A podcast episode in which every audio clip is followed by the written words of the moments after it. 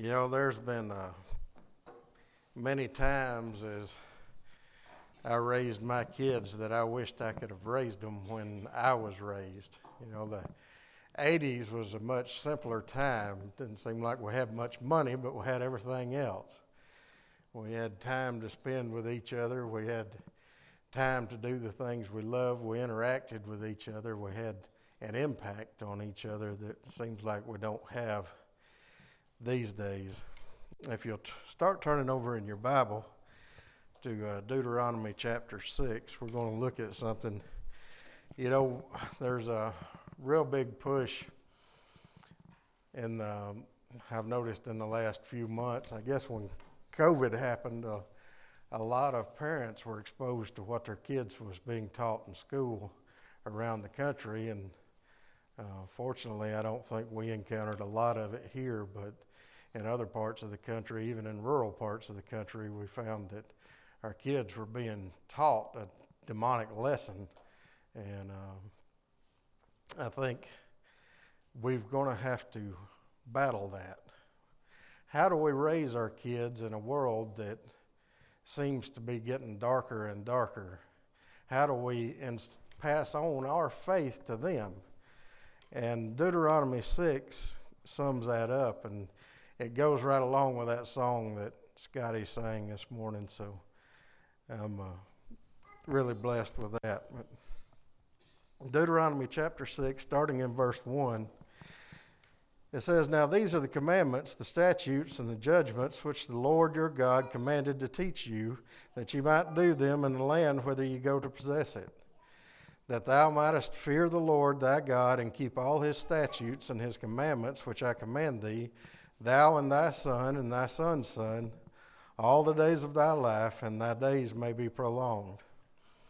Hear therefore, O Israel, and observe to do it, that it may be well with thee, and ye may increase mighty, mightily, as the Lord God of thy fathers hath promised thee, in the land that floweth with milk and honey. Now here here comes the meat of the message this morning. Hear, O Israel, the Lord our God is one Lord.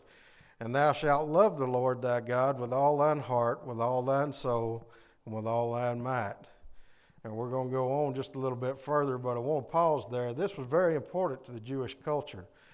Uh, Christ himself repeated this as the first and greatest commandment. It's called the Shema.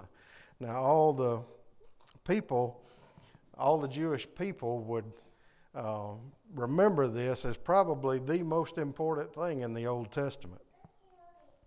Moving on, it says, And these words which I command thee this day shall be in thine heart, and thou shalt teach them diligently unto thy children, and thou shalt talk to them when thou sittest in thine house, and when thou walkest by the way, and when thou liest down, and when thou risest up. So, how are we going to pass our faith along to our kids? Well, the first thing, if we want kids that love God, we've got to love God. We've got to be in love with our Savior. They have to see that.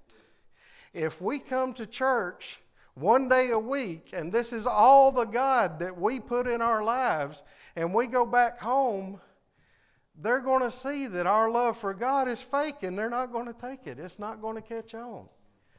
We've got to love God when we're in the car, riding to school. We've got to love God when we get up, when we have breakfast, when we sit around the table. With the shows that we're watching on TV, every aspect of our life ought to, in some way, reflect our love for God to our kids. Because unless we do that, it's not going to be real to them. The second thing is we've got to teach them. Nathan has done an outstanding job in his young Sunday school class over the past couple of years trying to equip parents to be able to teach kids what we believe, not only what we believe, but why we believe them, and the foundation behind that that can't be torn down. But it starts with faith. You can't teach somebody into accepting Christ. That's a work of the Holy Spirit, but they need to see that work in your life. That's the only way we are going to pass it on. The only way that our love for God is going to be real is if we make it real. If we love the things of the world and the things of the world are all we ever talk about, then why do we expect that our kids are going to love the things of God? Dear Heavenly Father, we thank you this morning that we have the opportunity to come out and study your word, Lord. We thank you for this time that we've set aside to worship and honor you, but Lord, we ask that you keep us ever mindful that that doesn't have to be a one day or two day a week thing, that that can be every day. Help us to live a life of worship and sacrifice to you. In Jesus' name we pray. Amen.